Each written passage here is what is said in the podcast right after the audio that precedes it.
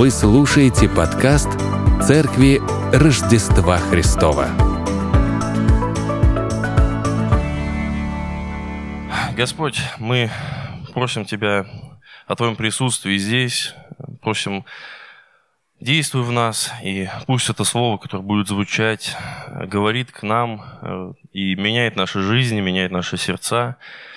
И в неделе предстоящей, чтобы это отзывалось в нашем сердце, эти слова, Писания, и влияло на то, как мы смотрим на окружающих, влияло на то, как мы смотрим на Тебя, Господь, и на себя в том числе, как мы себя воспринимаем. И помоги нам делать это правильно, и пусть этот отрывок, он направляет нас в нашей жизни, Господь. Аминь.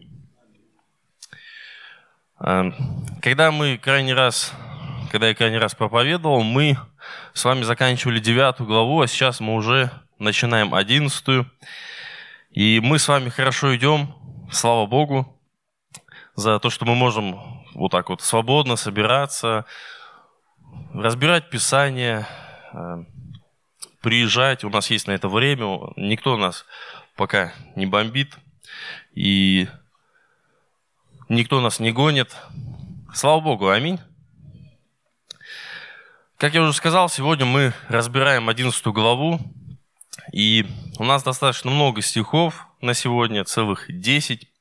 Давайте мы их целиком прочитаем.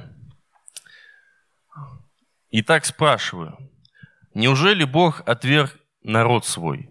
Никак. Ибо и я, израильтянин, от семени Авраамова, из колена Вениаминова, не отверг Бог народа своего, который Он наперед знал. Или не знаете, что говорит Писание в повествовании об Илии? Как он жалуется Богу на Израиле, говоря: «Господи, пророков Твоих убили, жертвенники Твои разрушили, остался я один, и моей души ищут». Что же говорит ему божеский ответ? «Я соблюл себе семь тысяч человек, которые не преклонили колени перед Ваалом. Так и в нынешнее время по избранию благодати сохранился остаток. Но если по благодати, то не по делам. Иначе благодать не была бы уже благодатью.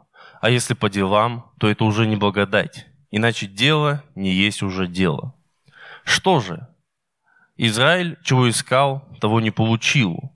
Избранные же получили, а прочие ожесточились. Как написано, Бог дал им дух усыпления, глаза, которыми не видят, и уши, которыми не слышат, даже до сего дня.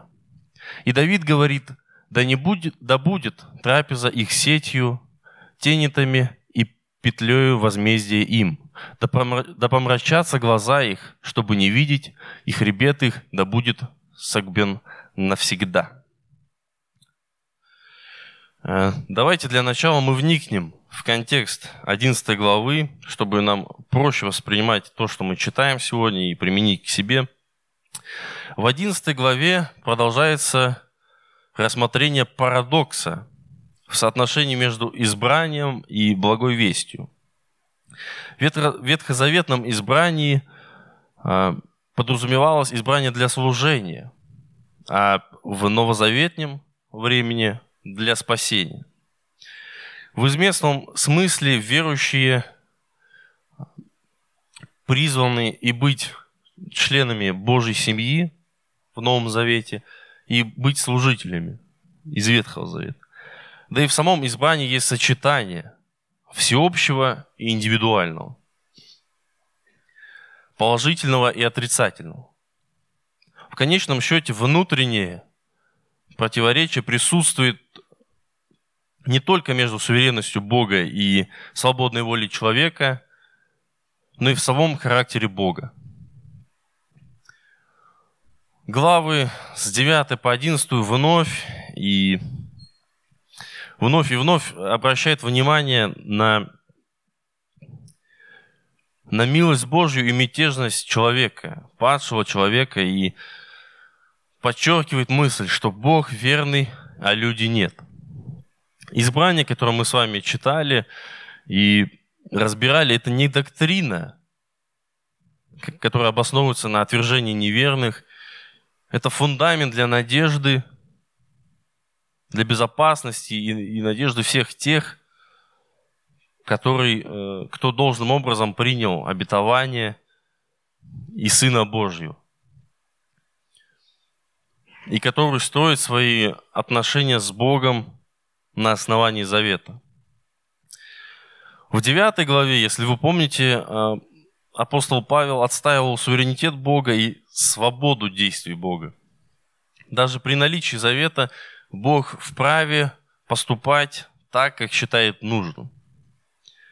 В десятой главе апостол Павел доказал, что иудеи были свободны в своем решении принять или не принять, принять или отказаться Божьих обетований и условий завета.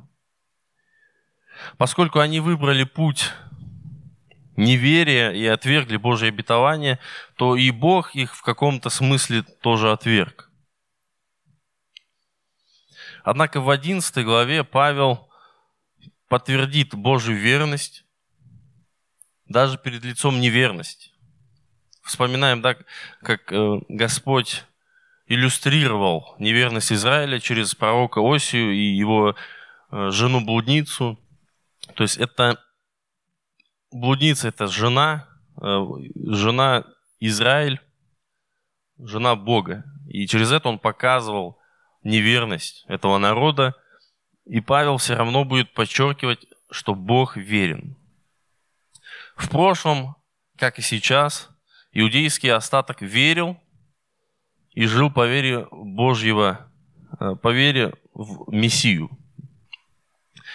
Павел сам был тому примером. Отвержение неверующих иудеев позволило включить в число спасенных, в число спасенных верующих язычников. И спасение язычников приведет к восполнению народа Божьего или к полному числу Божьих избранников. И из иудеев, и из язычников. К тому же возможность спасения для язычников будет побуждать Израиль, по взгляду Павла, верить в Божьего избранника, в Мессию и побуждать ревность. В первом стихе Павел пишет: «Итак, спрашиваю, неужели Бог отверг народ свой? Никак, ибо я израильтянин от семьи Авраамова из колена Вениаминова». Это «никак» можно перевести как «да не будет такого никогда» или «ни за что». Ну и, как любит Павел писать, никак. Точнее, как любит переводить в синодальном переводе. И это характерный для Павла прием отклонения возможных э, вопросов со стороны воображаемого собеседника. Он использует его целых четырнадцать раз, и вот один раз здесь. И здесь он отвечает на вопрос об отвержении Богом своего народа. Никак не может быть того, что Бог отверг свой народ. И Павел приводит пример в качестве существования верующего остатка среди иудеев, ведь он сам из тех, кто раньше был самым настоящим фарисеем, глубоко верующим и знающим закон. Более подробно он пишет в послании к филиппийцам: «Обрезанный восьмой день, из рода Израилева, колена Вениаминова, еврей от евреев, по учению фарисей. И после Господь избрал его». И Павел показывает на себя и говорит: «Вот я, избранный Богом, и значит, не отверг Бог народ свой, и да не будет этого никогда». То есть он аргументирует это, показывает, что я еврей, я фарисей в прошлом, и Бог взял меня, и через меня производит эту работу, и, и подтверждает этим свои мысли. И он продолжает: «Не отверг Бог народа своего, который он наперед знал. Или не знаете, что говорит Писание в повествовании об Илии, как он жалуется Богу на Израиля, говоря: «Господи, пророков твоих убили, жертвенники твои разрушили, остался я один, и моей души ищут». Что же говорит ему божеский ответ? я соблюл себе семь тысяч человек, которые не преклонили колени пред Ваалом». Возможно, начало второго стиха – это отсылка на Псалом девяносто третий. «Ибо не отринет Господь народа своего и не оставит наследия своего». Но это точно ответ на вопрос. Неужели Бог отверг народ свой? И Павел пишет: не отверг. Не отверг он народа своего, и не может этого быть. Народ, который он предузнал, или который он знал наперед, это очевидно подтверждение Божьего избрания народа Израиля. И Бог верен своим обетованиям в силу своей природы, а не потому, что Израиль какой-то особенный, или Израиль поступал особенным образом, или должным образом. Мы с вами за год почти всю Библию уже прочитали, и Ветхого Завета там было очень много. Если вы помните, как часто Израиль оступался, отворачивался от Бога, то, конечно, мы не можем, да, сказать, что Израиль – это верный народ. Но Бог верен, и Бог не отверг этот народ, потому что он, потому что он верный и заключил с ним завет. И Павел ссылается на описание бегства Илии от Изавели через цитату из Третьей книги Царств.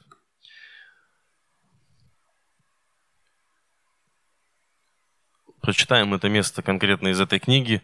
Он сказал: «Возреновал я, Господи, Боге Саваофе, ибо сыны Израилевы оставили завет Твой. Разрушили Твои жертвенники, и пророков Твоих убили мечом. Остался я один, но и моей души ищут, чтобы отнять ее». Пророк Божий, которого ищут, чтобы убить, потому что он мешал пророкам Ваала. И это все происходит у избранного народа во главе. Еще одна иллюстрация, что Израиль максимально неверный народ. И также он из четырнадцатого стиха дословно это же и цитирует. В принципе, да, все то же самое. «На что Бог ему ответил, Илии: впрочем, я оставил между израильтянами семь тысяч мужей, всех сих колени не преклонились пред Ваалом, и всех сих уста не лобзали его». В общем, не поклонились Ваалу. И Павел это также цитирует, и в той же форме. Что же говорит ему божеский ответ? «Я соблюл себе семь тысяч человек, которые не преклонили колени пред Ваалом». И эта фраза для себя, она отсутствует в том тексте, который Павел цитирует, и Павел сам добавляет ее, чтобы подчеркнуть наличие Божьего избрания.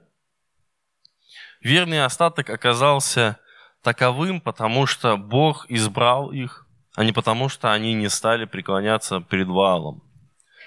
Павел делает здесь особый акцент на том, что даже среди поклоняющихся идолам Израиля времен Илии сохранилась небольшая группа верных. Во все времена были те иудеи, которые полагались на свою веру, а не на свои дела. И Павел утверждает, что этих верующих иудеев вдохновляла милость и благодать Бога, о чем он пишет: «Так и в нынешнее время по избранию благодати сохранился остаток. Но если по благодати, то не по делам, иначе благодать не была бы уже благодатью. А если по делам, то это уже не благодать. Иначе дело не есть уже дело». Такая очень интересная формулировка. Эти два стиха являются ключевыми в этом отрывке. Они показывают, и они связывают действия Бога в Ветхом Завете с ситуацией в настоящем. И эта связь – это избрание Бога по благодати. Вспоминаем, что мы недавно разбирали. Павел писал: «Ибо говорит Моисею, кого миловать, помилую, кого жалеть, пожалею». Итак, помилование зависит не от желающего и не от подвязающегося, но от Бога милующего. Точнее, то, что Павел цитирует. И также он цитирует резюме. «Итак, кого хочет, милует, а кого хочет, ожесточает». То есть он подчеркивает раз за разом суверенитет Бога, раз за разом подчеркивает, что Бог вправе решать так, как Он захочет, и это будет правильно. И он подчеркивает, что Божья благодать, она первична, и вера человека также необходима. Однако Бог выбирает не совсем, совсем не исходя из человеческих заслуг и достоинств. Мы достаточно много уже проповедовали по посланию в Рим, по этой теме, по благодати, по спасению по вере, по спасению по избранию. И для закрепления этих мыслей можно взять из послания Ефесянам, также мысли Павла: «Ибо благодатью вы спасены через веру, и сие не от вас, Божий дар, не от дел, чтобы никто не хвалился». И из второго послания Тимофею: «Спасшего нас и призвавшего званием святым не по делам нашим, но по своему изволению и благодати, данной нам во Христе Иисусе прежде вековых времен». Эти истины являются, имеют решающее значение. В аргументации Павла на протяжении промежутка с девятой по одиннадцатой главы. Он очень хочет донести эту мысль, очень он делает на этом акцент. И шестой стих, вот этот, который мы читали, он начинается с «если», и мы здесь имеем условное предложение первого типа, когда предполагается, что то, что говорится, оно является истинным с точки зрения автора.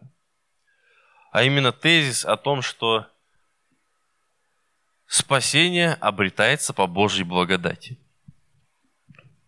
То, что мы только что читали в Ефесянам. Здесь бы это хотелось проиллюстрировать чем-то человеческим, чем-то вот из того, что нас окружает. Но на самом деле я пытался подобрать какой-то пример, но не нашел, потому что мы, люди, с вами часто что-то делая доброе, что-то делая, ну, помогая, мы все равно что-то ожидаем. Даже если не сразу, то мы ожидаем какого-то хорошего отношения. Потом, если вдруг с нами поступили плохо, мы такие думаем: ну а как же, я же тебе добро делал, а ты так со мной поступаешь. То есть мы все равно на каком-то подсознательном уровне ждем. Ждем этого и чего-то ожидаем. Кто-то требует вообще. Я сделал, и ты мне сделал в ответ. И сложно, в общем, подобрать иллюстрацию, но нужно подчеркнуть, что Господь делает как раз бескорыстно, по благодати, по своей милости, по своей любви и доброте. Это большая радость для нас, потому что, если вспоминать, то мы с вами не способны вписаться в эту планку, которая бы сделала нас хорошими, которая сделала бы нас теми, кто достоин. Если бы оно было действительно так по справедливости, то мы бы с вами ничего бы не получили и были бы потеряны. Бог бы не избрал нас, и мы бы не получили спасения. «Что же, — пишет Павел, — Израиль чего искал, того не получил. Избранные же получили, а прочие ожесточились». В греческом тексте эти слова «чего искал, того не получил» помещены в самое начало предложения, чтобы подчеркнуть мысль Павла. Здесь делается акцент на то, что многие иудеи хотели, хотели жить искренне в мире с Богом, но они стремились достичь это через исполнение дел, через исполнение религиозных обрядов, И благодаря исключительности своего происхождения, своим усердием, своими силами, и они не достигли этой цели, как они не хотели, как они не охотились за этим. Они не могли получить этого в принципе, потому что это не так работает. И никакая плоть не сможет достойно пристать перед Богом, исходя из своих дел. И мы читаем это в первом послании к Коринфянам, для того, чтобы никакая плоть не хвалилась перед Богом. Павел вновь подчеркивает, что решающее значение имеют не человеческие усилия, не национальность, в данном случае происхождение евреев, ну или язычников, а благодать Бога в избрании. Смысл в том, что спасутся избранные, а остальные были и будут ожесточены. Подразумевается, что ожесточил их Бог, а средством ожесточения является лукавый.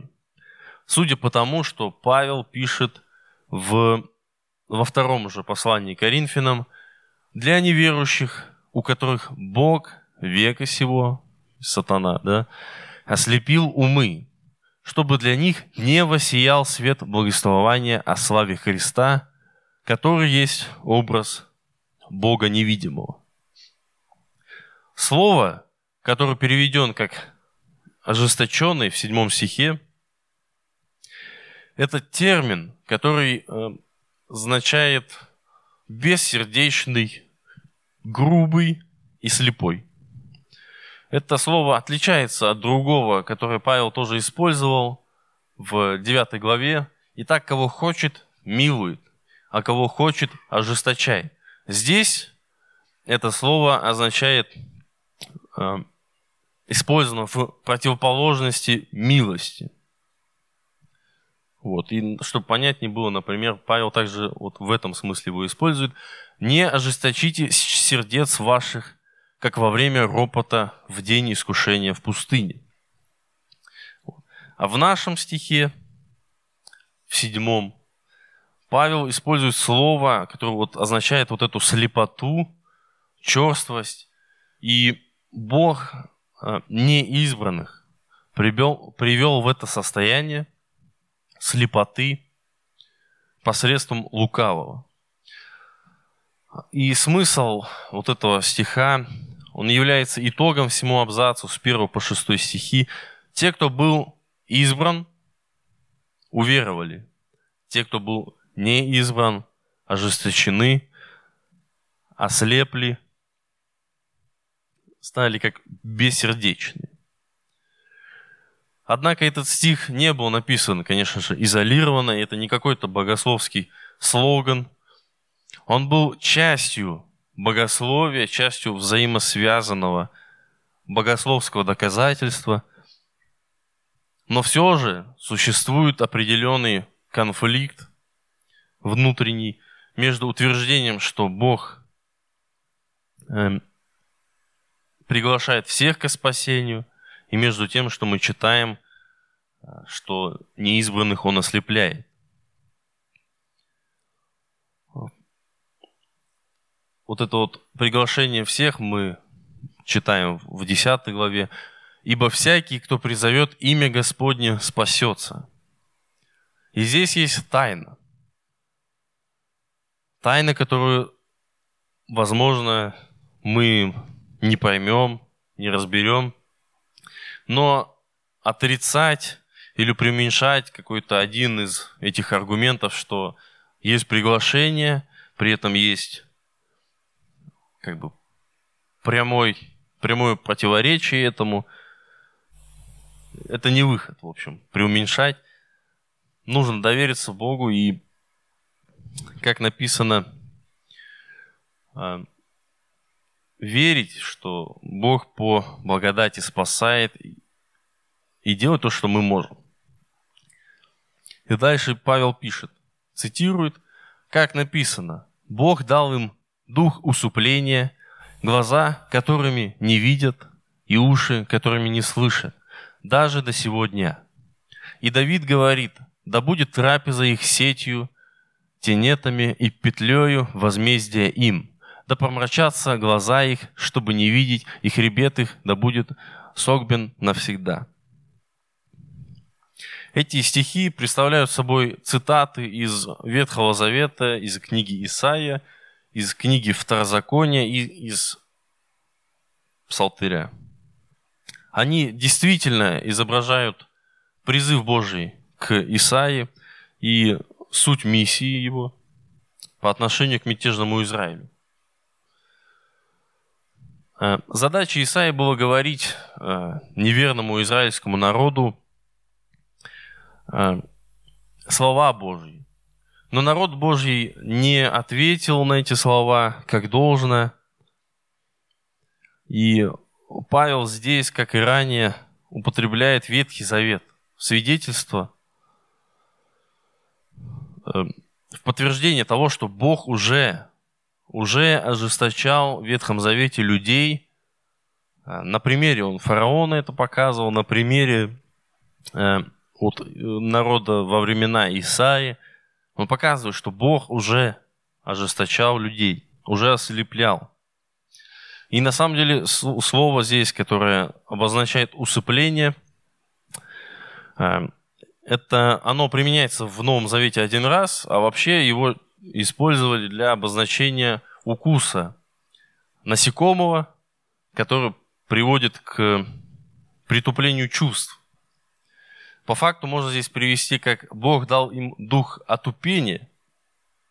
То есть это неспособность понять что-то вообще. Вот говорят ему, они просто не понимают, потому что они отупели. Это также относится к тайне, сочетанию Божьего выбора и необходимости отклика на Божий призыв. Бог – это источник всего, первопричина всего. И однако же своей независимой волей Он постановил, чтобы у людей Его творения была, ну, происходил отклик на Его призыв по их свободной вере. Те же, кто не отвечает Ему подобающе, с верою подвергается ожесточению и ослеплению своим неверием. И хоть мы видим вот это противоречие, стоит отметить, что Павел подчеркивает, что Бог верен, что Бог не отвергает свой народ, что Он восполняет его из числа язычников, из числа тех, кто не относится к Израилю, и мы с вами относимся к этим избранным, с чем я могу вас поздравить. И в заключение хотел бы призвать вас, осмысливая это, прославить Бога за то, что Он нас избрал, за Его милость, за Его жертву, через молитву, через поклонение, через эту песню последнюю, которую мы будем петь, а также призвать вас на предстоящей неделе быть чуткими к окружающим людям, быть чуткими к Божьему призыву. И если вы увидите возможность рассказать ближнему о Боге, воспользуйтесь этим. Воспользуйтесь этим шансом и дайте еще один шанс людям, которые вас окружают, потому что в их жизни он может стать последним.